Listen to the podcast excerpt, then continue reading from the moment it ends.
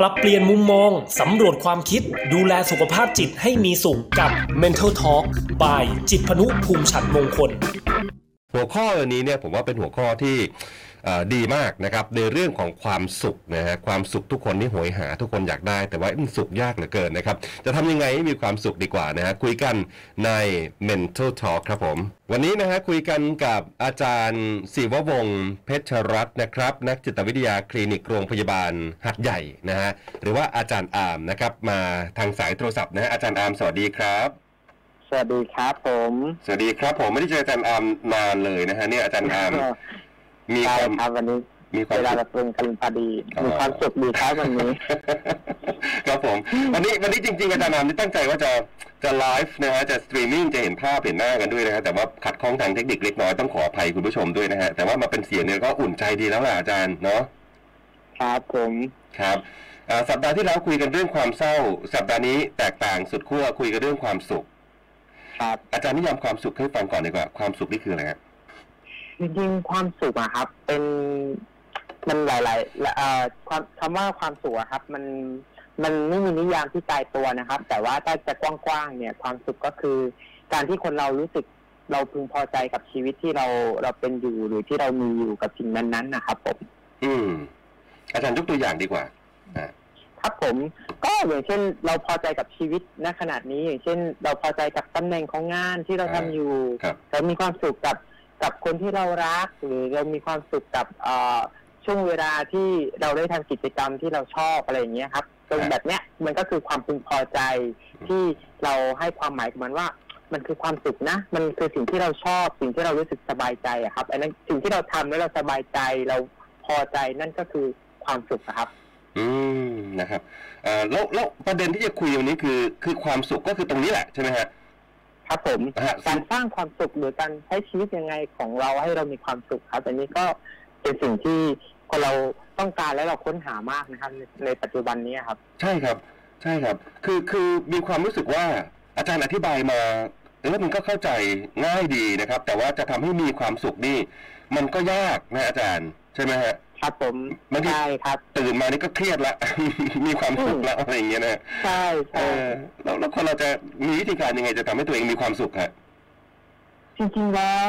ต้องพูดก่อนว่าความสุขกับความทุกข์อะครับ มันเป็นสิ่งที่คู่กันนะครับ ความสุขก็คืออารมณ์หนึ่งความทุกข์ความเศร้า ความไม่สบายใจความกังวล มันก็เป็นอารมณ์หนึ่งอะครับครับมันเป็นอารมณ์ของ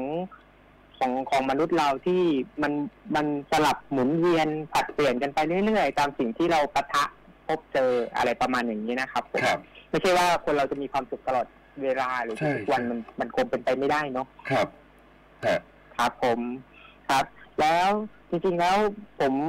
ผมก็มักจะพบนะครับคำถามยอดฮิตที่ที่ที่เราเรามักจะเข้าใจกันว่า การมีเงินนะครับ อันนี้ขอขอขอขอแลกเปลี่ยนประเด็นนิดนึงนะอ่าได้ว่า เลยฮะ การมีเงิน การมีเงินเนี่ย คุณคิดว่าเราซื้อความสุขได้ไหมครับคในรับโลกปัจจุบันนี้เอ่อผมผมขอตอบตามคำคำนิยามที่อาจารย์บอกเมื่อสักครู่นี้ก่อนดีกว่า เพราะว่าได้ครับเอ่อในความคิดเห็นนะฮะของหลายๆ คนอาจจะเป็นแบบนี้ก็คือถ้ามีเงินมันก็สามารถที่จะซื้อความสุขได้ในระดับหนึ่งหมายถึงว่าเราอาจจะมีความพึงพอใจกับบ้านที่เราอยากซื้อนะฮะเอ่อค รับรถที่เราอยากได้นะฮะหรือว่าอ่ากิจการธุรกิจที่เราอยากจะทำอะไรอย่างนี้มันก็สามารถที่จะลงทุนได้ มันก็เป็นสิ่งอำนวยความสะดวกอย่างหนึ่งที่ทำให้เรามีความสุขได้เหมือนกัน ครับผมฮะจริงๆแล้วเนี่ยมันก็มีงานวิจัยนะครับที่พบว่าเงินเนี่ย คนเราเรามักจะปัจจุบันนี้เรามักจะใช้เงินเป็นอำนาจควบคุมครับความสุขของเรา เราคิดว่าการมีเงินความรวยต่างๆ เหล่านี้เนี่ย มันจะทำให้เรามีความสุขได้นะครับ แต่ครับจากงานวิจัยเนี่ยเพราะว่า คนที่มีเงินและไม่มีเงินเนี่ย จริง ๆ แล้วระดับความสุขเนี่ยไม่ต่างกันอ๋อนะครับครับคนที่มีเงินเนี่ย คนที่มีเงินหรือมีอำนาจทางการเงินเนี่ยครับในการจัดซื้อบ้านซื้อรถหรือจัดสิ่งที่ตัวเองต้องการได้ คนมีเงินเหล่าเนี้ยเอ่อหรือเราถูกลอตเตอรี่รางวัลที่หนึ่งอะไรอย่างเงี้ยนะครับเอ่อคนที่มีเงินประมาณเนี้ยก็จะมีความสุขได้ประมาณหนึ่งปีถึงสองปี หลังจากนั้นเราก็จะรู้สึกกลับมาปกติหรือธรรมดาเหมือนคนทั่วไปอะครับอ๋อความว้าวความรู้สึกว้าวกับ กับสิ่งที่เรามีมันจะค่อยๆธรรมดาไป ฮะ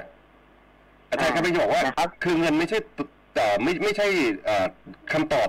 คำตอบสำคัญใช่ไหมฮะว่าว่าจะทำให้เรามีความสุขอ่า ใช่ใช่ครับ ครับ ถ้าเรามองมองชีวิตเราในปัจจุบันนี้ครับ เราจะยึดติดกับวัตถุนิยมใช่ครับ นะครับ การ เหมือนเราจะโพสเฟซบุ๊กว่าโอ้วันนี้เรามีกระเป๋าใหม่ วันนี้เรามีโทรศัพท์ใหม่อะไรอย่างเงี้ยการได้ของใหม่ๆเหล่านี้ ครับ เราจะรู้สึกว้าวแล้วเราจะมีความสุข แต่มันจะเป็นความสุขแค่ประเดียวประดาว แล้วเราก็จะรู้สึกเฉยๆกับมันไปอะครับ ผมหลายคนจะเริ่มเริ่มหาเงินมาเพื่อเพื่อเติมเต็มความสุขแบบเนี้ยให้ตัวเอง ซึ่งผมมองว่ามันก็เป็นสิ่งที่ที่น่าเป็นห่วงกับหลายๆคนนะครับ ที่อืมใช้เงินในการสร้างความสุขเป็นเป็นหนี้เป็นสินหรือม ไม่มีเงินเก็บ อืม อะไรประมาณอย่างนั้นเนี่ย คือคือถ้าหาได้มากพอก็ไม่ว่าหรอกใช่ไหมฮะใช่ใช่ใช่ครับประเภทประเภทที่รายได้น้อย แต่ว่ารรสนิยมสูใช่งอะไรอย่างเงี้ยใช่ตรงเนี้ยก็ก็ก็น่าเป็นห่วงจะทำให้เราพบว่าคนเริ่มเป็นหนี้เยอะขึ้นฮะเพราะเราจะใช้เงินในในการหาความสุขเอาเงินไปเที่ยว เอาเงินไปไปจับจ่ายใช้สอยครับในสิ่งที่ตัวเองต้องการ อันเนี้ยมันเป็นการเอ่อ การที่คนเรารู้สึกเรามีอำนาจ เราควบคุมเราเราทำในสิ่งที่เราต้องการได้ อันเนี้ยเป็นความพึงพอใจที่เรารู้สึกว่าทำให้คนเรารู้สึกว่าเรามีความสุขแต่มันจะมีผลตามมาทีหลังฮะอืมนะครับ ซึ่งผมว่าตัวอย่างแบบเนี้ยน่าจะเห็นกันอยู่บ่อยๆ เหมือนกันนะฮะอย่างเช่นปัญหาเรื่องของหนี้หนี้เอ่อใช่บัตรเครดิตก็ดีหรือว่าบางทีไปกู้หนี้ยืมสินมาเพื่อเพื่อเพื่อที่จะอ่าสร้างสร้างวัตถุให้มันมีอ่าให้ให้เราได้มีความสุขกับมันอะไรอย่างเงี้ยนะฮะ ใช่ครับผมอ๋ออัอันเนี้ยเราจะพบปัญหาในสังคมเกิดเกิดปัญหาสุขภาพจิตหรือความครับเครียดกับเรื่องหนี้นอกระบบหนี้ที่ใช้ไม่ทันเนี่ยเยอะมากนะครับตอนนี้ครับเอ๊ะเอ๊ะผมขออนุญาตถามนิดนึงอาจารย์อามอย่างอย่างคนไข้นะฮะหรือว่าคนที่ไปปรึกษาอาจารย์อามนี่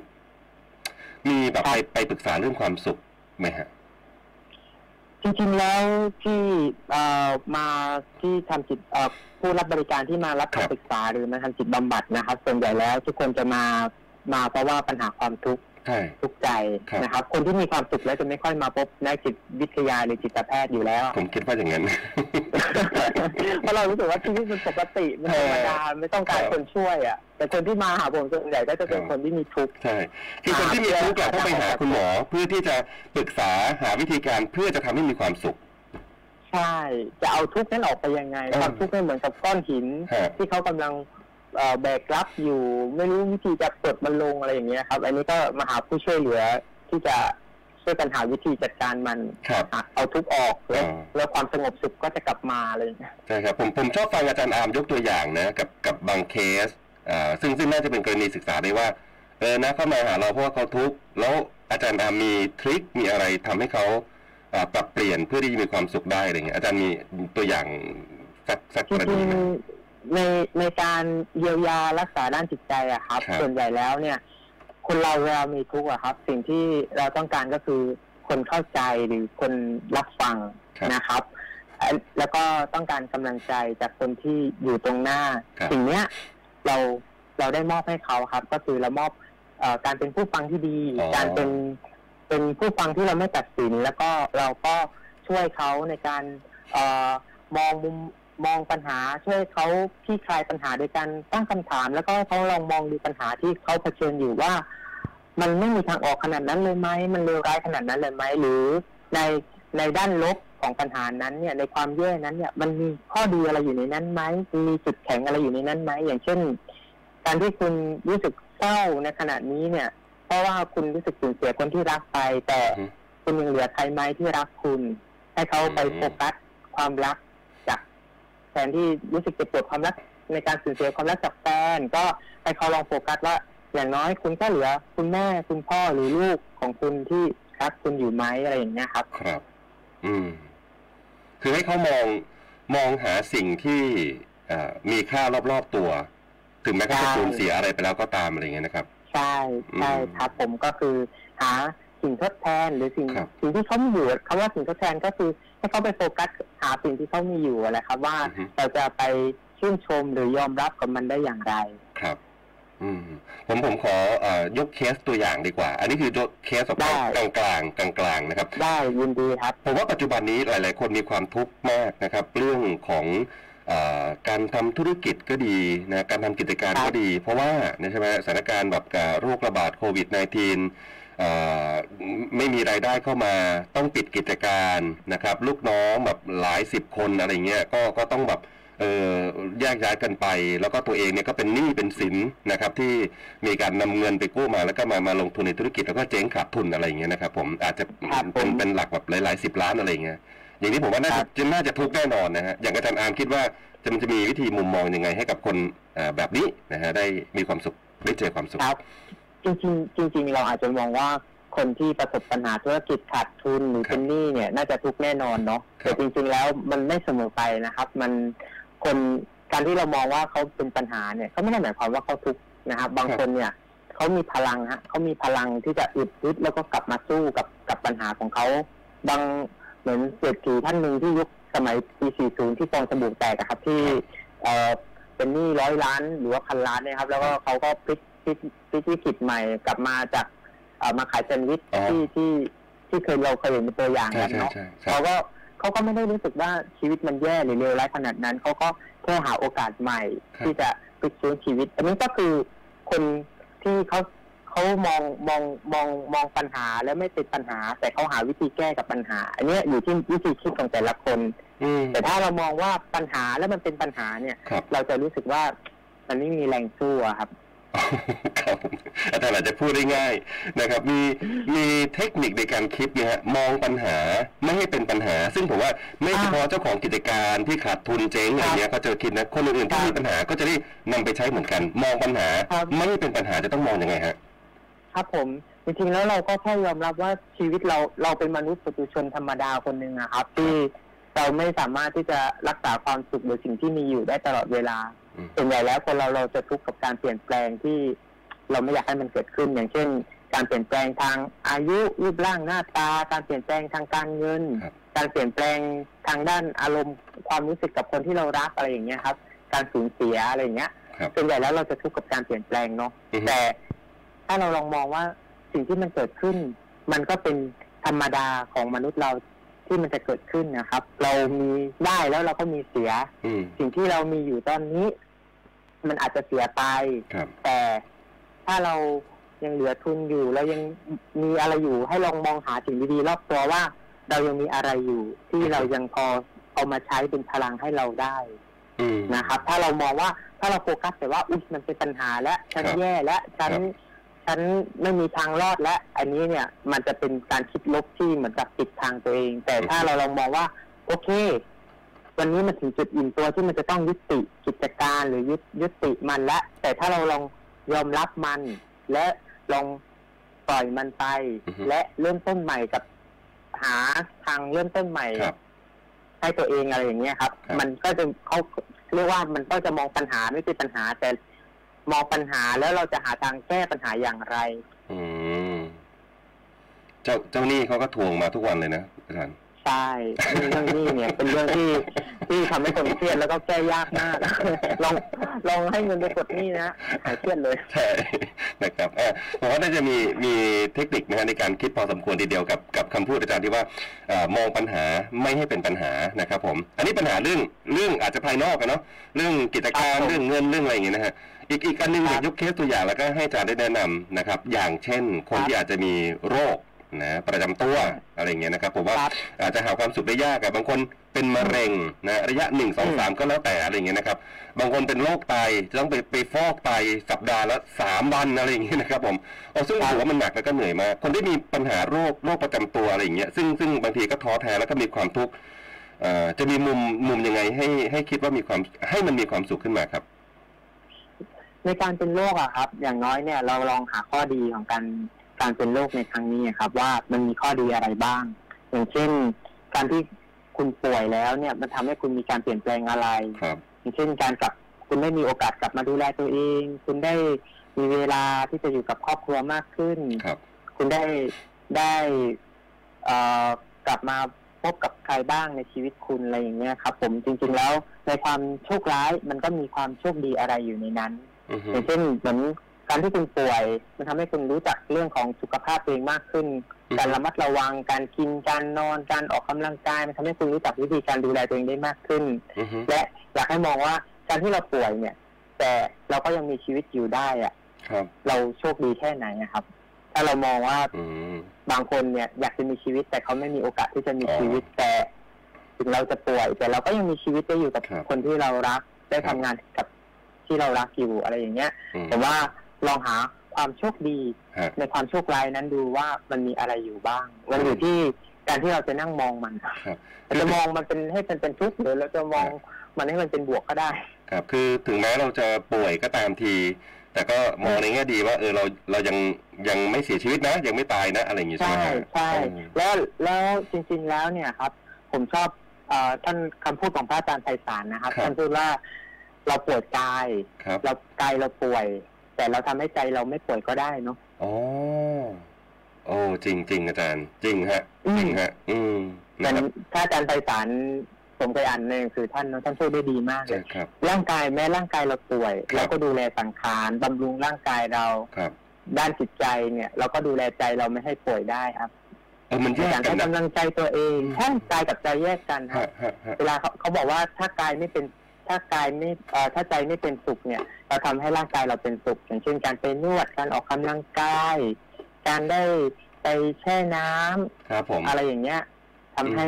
ร่างกายเราผ่อนคลายแล้วใจเราก็จะผ่อนคลายตามอืมแต่ถ้าใจเราไม่สุข ถ้าใจเออถ้าร่างกายเราไม่สุขเราก็ทำให้ใจเราสุข มันก็ตีกลับกันอะฮะอืมอ่า จะทำให้ใจเราสงบสุขการผ่อนลมหายใจการนั่งสมาธิ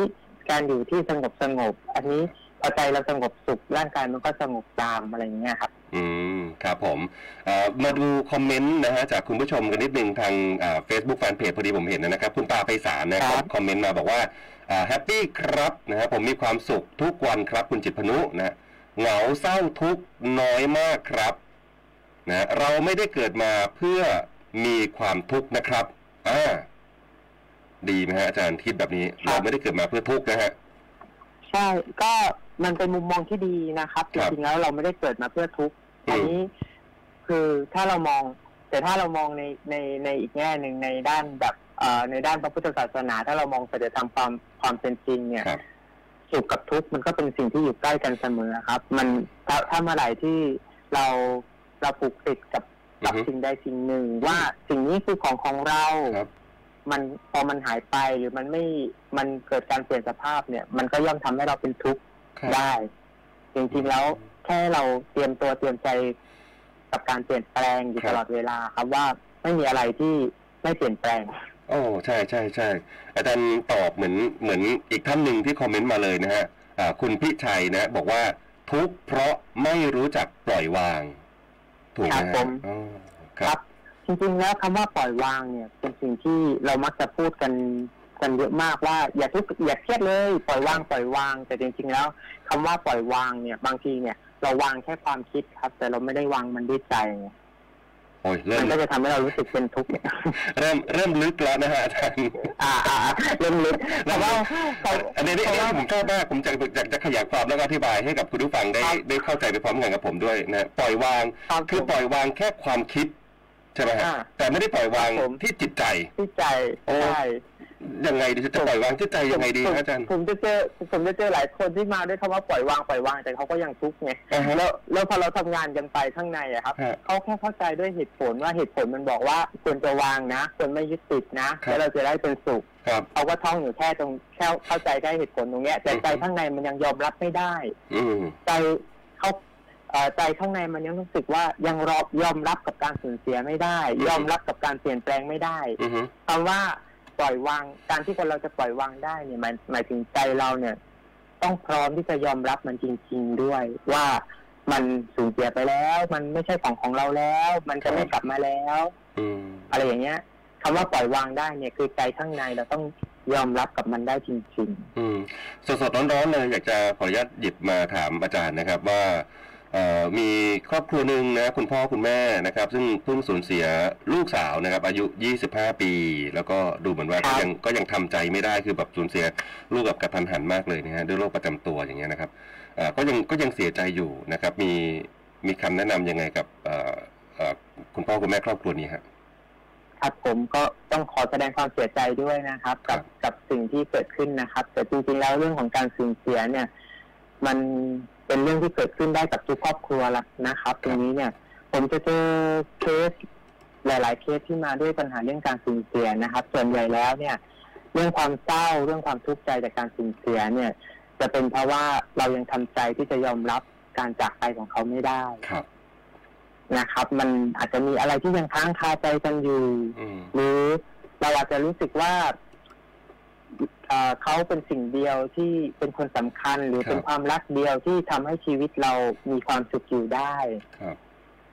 มันก็จะทำให้เรารู้สึกว่าเราไม่อยากจะสูญเสียเขาไป อย่างเช่น ลูกคนนี้เป็นคนที่ทำให้เรามีความสุขทำให้บ้านเรามีความสุขหลังจากขาดเขาไป ไม่มีใครทำให้บ้านเรามีความสุขอืมอันเนี้ยมันก็เป็นสิ่งที่หลายๆคนจะรู้สึกว่าเราไม่อยากเสียไป เรายังต้องการมันเก็บไว้เพื่อมันเป็นความสุขของเราครับนะครับ แต่อยากให้ลองมองว่า การที่เราสูญเสียสมาชิกเป็นหนึ่งคนเนี่ยครับแต่คุณยังเหลือคนในครอบครัวคุณอีกกี่คนที่อืมยังอยู่กับคุณครับ นะครับ แล้วถ้าคนที่สูญเสียหรือคนที่เขาจากไปเนี่ย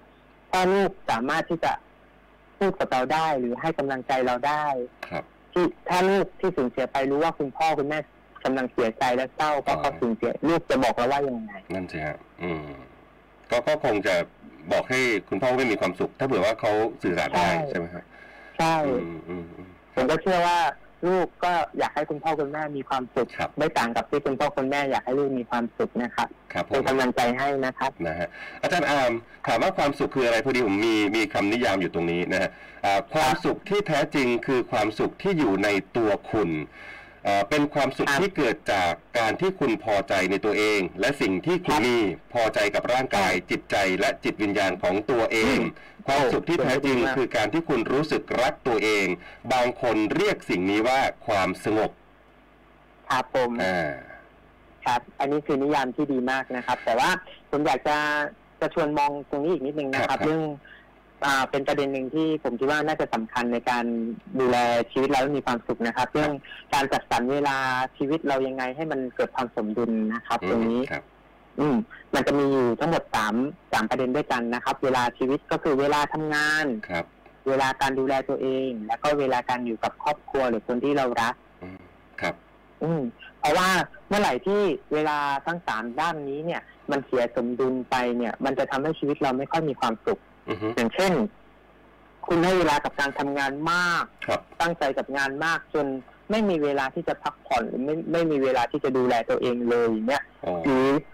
ให้เวลากับงานร้อยเปอร์เซ็นสมมติเราเวลาเรามีร้อยเปอร์เซ็นเราให้เวลากับงานไปแปดสิบเปอร์เซ็นแล้วเราให้เวลาตัวเองแค่สิบเปอร์เซ็นให้เวลาครอบครัวแค่สิบเปอร์เซ็นอย่างเงี้ยครับคุณว่าคุณคุณว่ามันจะสมดุลไหมแบบนี้ ไม่ไม่สมดุลฮะอ้าวมันก็จะเป็นมันปัญเคหารียดครอบครัวแน่เออมันเครียดๆใช่อืมร่างกายเราพังแน่ๆนะครับครับ หลายคนปัจจุบันนี้เนี่ย เรามุ่งงานเรามุ่งความสำเร็จแต่เราลืมคนข้างหลังครับลืม ร่างกายเราหรือลืมดูแลตัวเองนะครับอือฮึอยากจะชวนให้เราลองจัดสรรเวลานะครับ ก็คืออาสูตรของการจัดสรรเวลาก็คือแปดแปดแปดแปดก็คือเวลาทำงานแปดชั่วโมงครับเวลาพักเวลาดูแลตัวเอง พักผ่อนนอนหลับแปดชั่วโมงครับนะครับ แล้วก็ให้เวลาครอบครัวแปดชั่วโมงอ่านะครับอ่าให้เวลาครอบครัวหรือแบ่งให้เพื่อนฝูงหรือคนที่เรารักแปดชั่วโมง อันเนี้ยก็คือแปดแปดแปดนะครับครับ อ่าอันนี้อย่างที่เอ่อเอ่อภาษาอังกฤษว่า work life balance ใช่ไหมฮะใช่อ่าครับผมนะครับก็คือให้ให้เราเกิดต้องสมดุลรู้จักจัดสรรเวลาให้เกิดสมดุลอือฮึนะครับอืมเวลาตัวเองเนี่ย ผมว่าเวลาตัวเองเนี่ยสำคัญมากนะครับ ครับ จริงๆเขาบอกว่าเรื่องการนอนหลับ นอนหลับพักผ่อนให้เพียงพอครับกินอาหารที่ดีมีประโยชน์ แล้วก็ออกกำลังกายอ่าถ้าคุณทำสามส่วนนี้ได้เนี่ย ร่างกายเราชีวิตเราจะรู้สึกมีสมดุลและมีพลังงาน อยู่ข้างในตลอดเวลาครับ โอ้นะฮะเป็นเคล็ดลับที่ดี แบ่งเวลาจัดสรรให้ถูกต้องแล้วก็ลงตัว8 8 8ทำงาน8อยู่กับครอบครัว8อย่างเงี้ย ดูแลตัวเองแล้วก็ตัวเองอ่าแปแปดดนะครับอ่าอืมนอนหลับพักผ่อนสักแปดชั่วโมงฮะอ่าครับนะครับ แล้วก็ให้กับตัวเองนะอันนี้เสริมนะครับครับ ให้กับตัวเองเนี่ยก็ก็คือลองลองหาอะไรใหม่ ๆทำครับให้กับตัวเองบ้าง หาอิสระหาเวลาที่เป็นอิสระจริง ๆ ให้ตัวเองบ้างบางทีเราอยู่ในกรอบ